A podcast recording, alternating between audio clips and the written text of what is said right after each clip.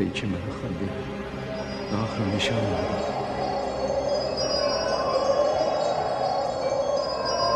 و عشق مرکب حرکت است نه مقصد حرکت.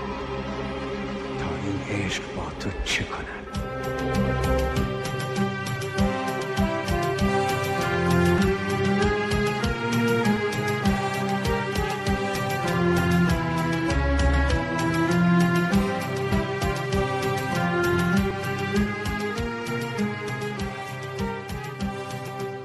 سلام. پادکست آینه رو میشنوید در سال 1400 خورشیدی. اگر دغدغه وطن دارید اگر بزرگترین آرزوتون صلح و برابری و وحدت بین همه مردم دنیاست اگر عاشق آدمهای اثرگذارین و دوست دارین بشناسیدشون این پادکست رو دنبال کنید.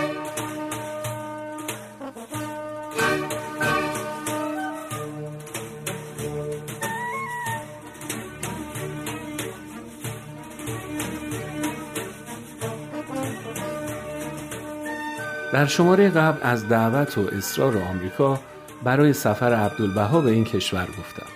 از دعوتهای پرشمار بهایی و مراکز دینی و علمی آمریکا از عبدالبها و در نهایت مجاب شدن عبدالبها برای این سفر سخت و طولانی و حرکت به سمت نیویورک با کشتی سدریک. حالا اینجا اول یه ذره براتون از آمریکای اون روزا بگم چون ممکنه تصورتون از آمریکا دقیقا آمریکای این روزا باشه. بنابراین یکم از حال و هوای اون روزای آمریکا میگم. بعد بریم همراه عبدالبها وارد نیویورک بشیم. خب آمریکا یه جورایی کشور تازه تأسیسی بود که علا رغم وجود تمدنای چند هزار ساله در منطقه تقریبا از حدود سال 1600 میلادی شکل گرفته بود که تقریبا برابر میشه با سال 1000 خورشیدی یعنی حدود 400 سال پیش. اونم به خاطر مهاجرت تدریجی گروههایی از مردم اروپا.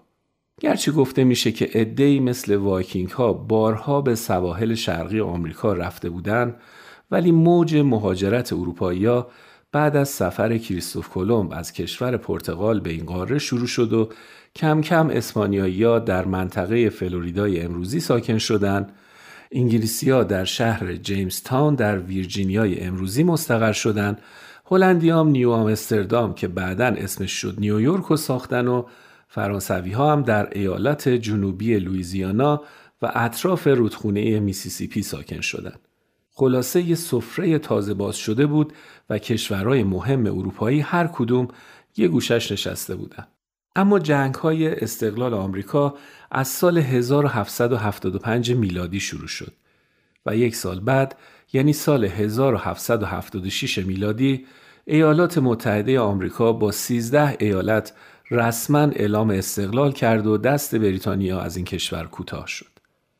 این اتفاق تقریبا برابر با سال 1155 خورشیدی یعنی همزمان با سلطنت زندیه در ایران. اینا رو میگم که بتونیم مقایسه کنیم توی یه تاریخ واحد در دنیا چه شرایطی بوده و شرق و غرب همزمان داشتن چه روزها و سالهایی رو سپری می‌کردن. مثلا وقتی آمریکا داشت کم کم خودش رو به عنوان یک کشور مستقل به دنیا معرفی می‌کرد ما داشتیم به دوران قاجار نزدیک می شدیم. یا مثلا وقتی توی دوران حکومت کریم خان زند کشور ما نسبتا شرایط پایداری داشت توی آمریکا سرخپوست کشی بیداد می کرد. و خلاصه کشتار سرخپوست ها جنگ های داخلی بردهداری و این چیزا توی آمریکا بود تا سال 1863 که آبراهام لینکن قانون القا یا لغو بردهداری رو تصویب کرد. حالا رسیدیم به سال 1912. عبدالبها حدود 135 سال بعد از استقلال آمریکا و حدود 50 سال بعد از قانون لغو بردهداری داشت به آمریکا سفر می کرد. یعنی درست در زمانی که آمریکا از جنگ و نابرابری و کشتار خسته بود و داشت پا در مسیر جدیدی از پیشرفت در همه زمین ها میذاشت. از ساخت و ساز و صنعت بگیر تا بحث در مورد قوانین مدنی و حقوق بشر و صلح.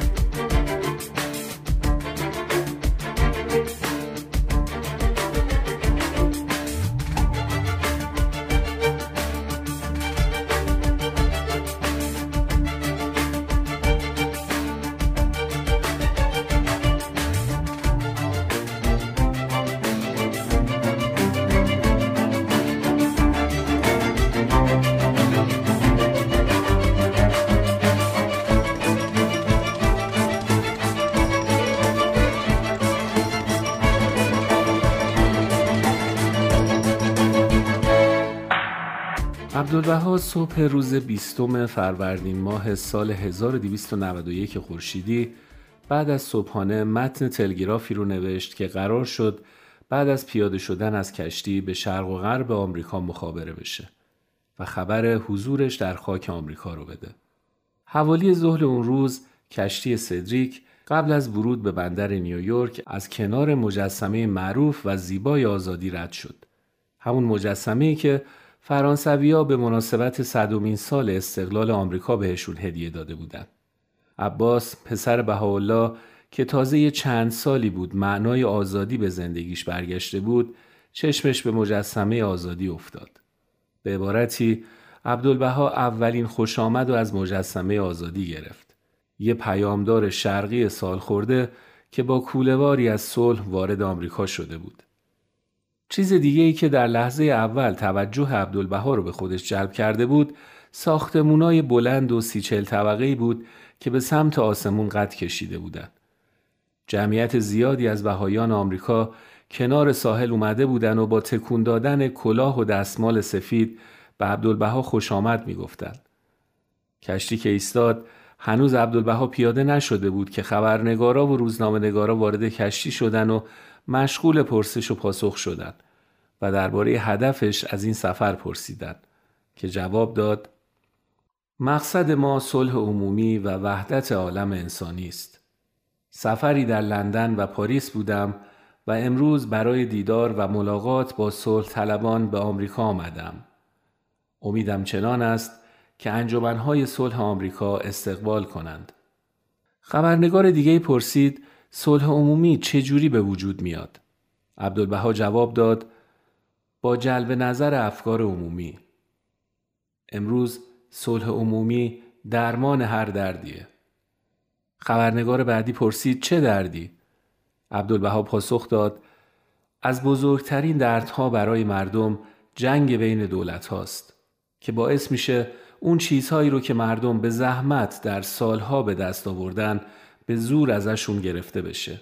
این روزها جنگ بین عثمانی و ایتالیا رو ببینید چقدر استراب آوره. پدرها خبر مرگ پسر رو میشنون و پسرها خبر مرگ پدر پریشانشون می‌کنه. همه آبادی ها ویران میشه و از بین میره و همه ثروت ها برباد میره. علاج این درد فقط صلح عمومیه.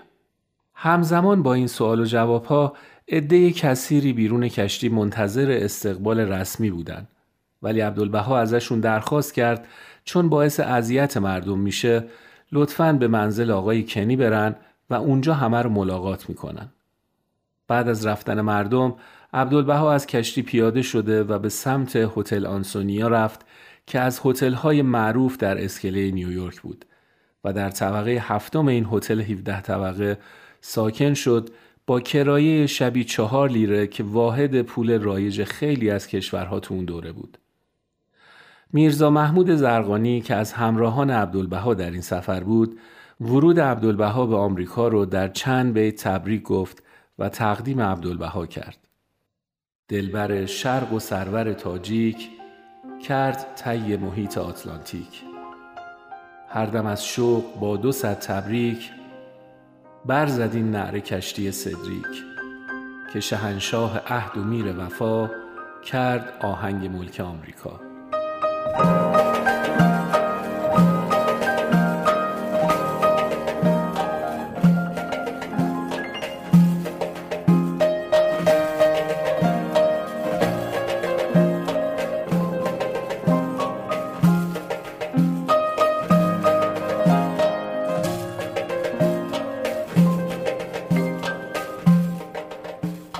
عبدالبها طبق وعده که داشت فردای اون روز برای دیدار با بهایی نیویورک به منزل آقای کنی رفت.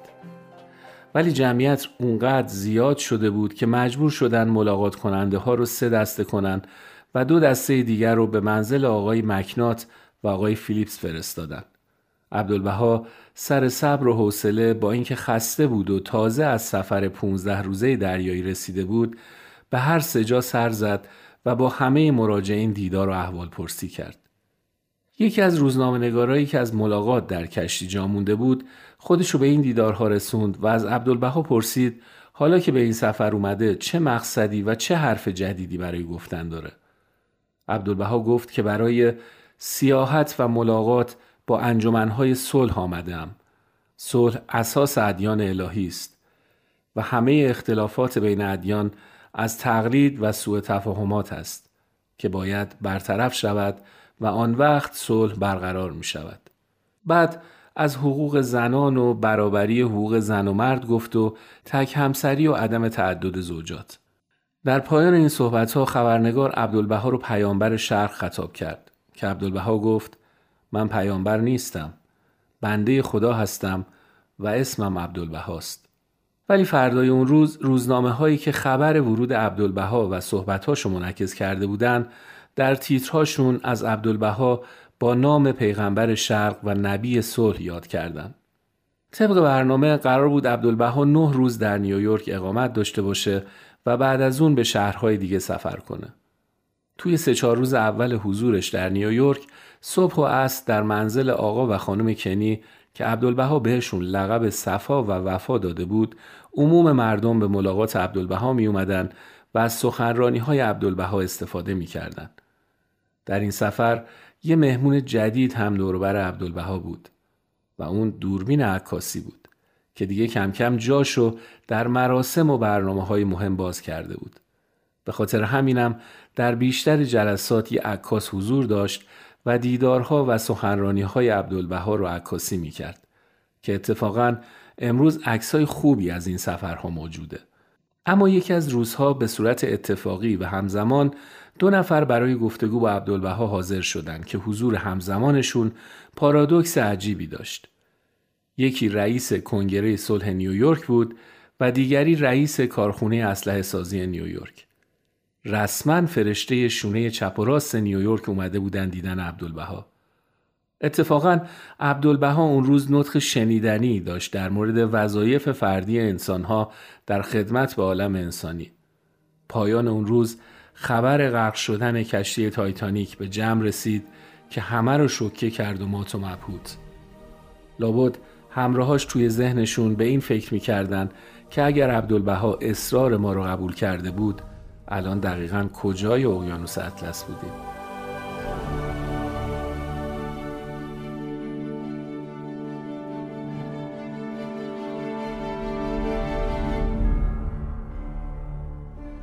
اولین برنامه سخنرانی عبدالبها در یک مکان عمومی در نیویورک در کلیسای اسنشن برگزار شد. رئیس کلیسا از قبل این برنامه رو با عبدالبها هماهنگ کرده بود و کشیشای زیادی رو به مراسم دعوت کرده بود. حدود دو هزار نفر در این برنامه حضور داشتند. سخنرانی عبدالبها در این کلیسا در مورد مدنیت الهی و تعالیم جدیدی بود که دنیا بهش نیاز داره. فردای اون روز یکی از روزنامه هایی که گرایش مذهبی متعصبانه ای داشت یه مطلبی نوشت و اعتراض کرد که چرا عبدالبها رو بر کرسی محراب کلیسا جای دادید. در حالی که یک شنبه ها وقت نماز فقط نایب مسیح اجازه حضور بر اون کرسی رو داره. که جالبه بدونین همین مقاله نویس بعد ملاقاتش با عبدالبها دوباره مطلبی نوشت با این مضمون. که من شکی در فضایل و اخلاق و تعالیم عبدالبها ندارم و تذکرم فقط برای رعایت قانون بود. برنامه بعدی عبدالبها حضور در مجمع فقرای باوری میشن بود. عبدالبها در این ملاقات به فقرا گفت شما رفقای من هستین.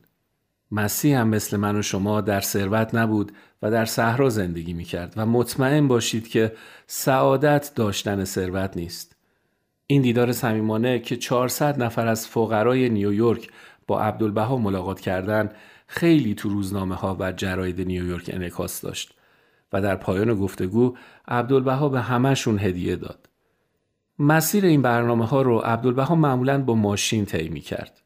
یه روز که در حال عبور از باغ ملی بود گفت در آینده نزدیک آمریکا خیلی ترقی می‌کنه ولی از این ساختمونای بلند و جمعیت زیاد قلبم می‌گیره اینا برای سلامت مردم خوب نیست خلاصه برنامه نه روزه سفر عبدالبها به نیویورک تموم شد و صبح روز سیوم فروردین ماه سال 1291 خورشیدی عبدالبها با همراهی دوستانش رفت به سمت ایستگاه قطار نیویورک تا در ادامه سفرش به آمریکا عازم شهر واشنگتن بشه. در زمان عبدالبها غیر از ایران که جمعیت چند ده هزار نفری بهایی تو اون زندگی می‌کردن در بقیه جاهای دنیا جمعیت بهایی کم و براکنده بود. به همین خاطرم انسجام قابل قبولی بین اونا نبود. یکی از ثمرات مهمی که سفر عبدالبها به غرب مخصوصا امریکا داشت این بود که بهایای امریکا رو متحد و یک پارچه کرد.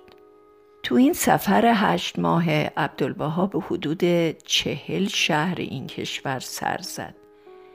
و با مجامع بهایی و غیر بهایی اون شهرها ملاقات و گفتگو کرد. بیشتر صحبتهاش تو این دیدارها حول محور وحدت ادیان وحدت عالم انسانی و صلح عمومی بود.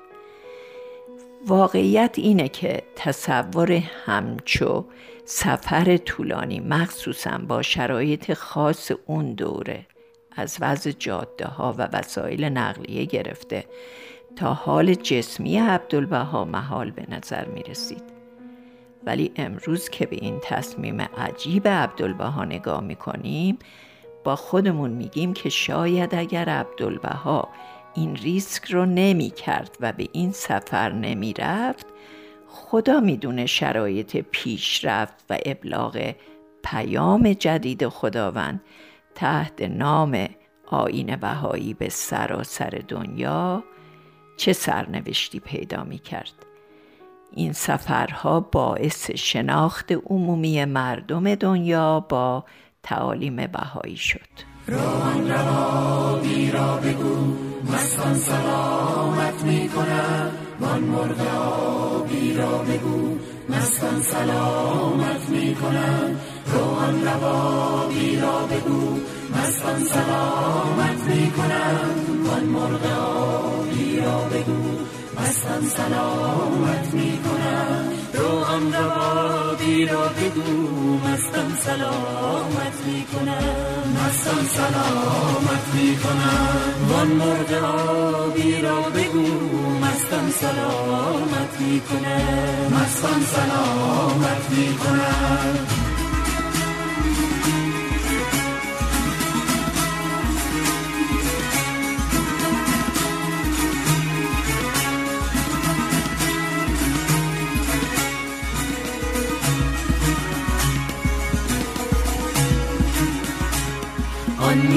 ساقی را بگو.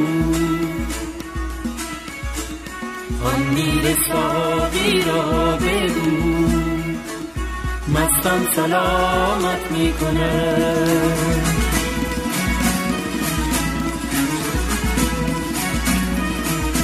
وان عمر باقی را بگو. مستم سلامت می‌کنه. مستم سلامت می‌کنم خب قسمت هفتم پادکست آیندار هم همینجا به پایان می‌رسه. اما روایت و ماجراهای جذاب سفر عبدالبها کماکان ادامه داره و می‌تونید در شماره های بعدی بشنوید و دنبال کنید. اگر پادکست آینه دار رو دوست دارید به دوستان و آشنایانتون هم معرفیش کنین تا اونها هم بشنون و لذت ببرن. این بزرگترین لطف شما به آینه دار خواهد بود. مراقب خودتون و همدیگه باشین و تا شماره بعدی خدا نگهدارتون باشه.